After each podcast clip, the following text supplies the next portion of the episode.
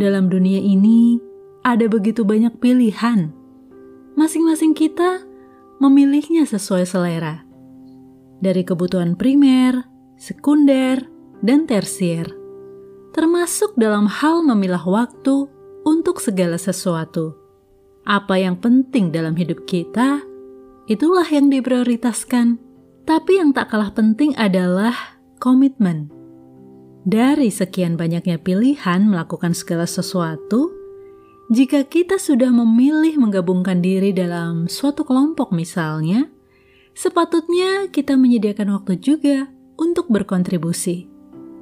Jika suatu waktu dirasa tidak sanggup karena ada prioritas yang lain, lebih baik mengundurkan diri ketimbang ada tapi seperti tiada, ada tapi tak berguna.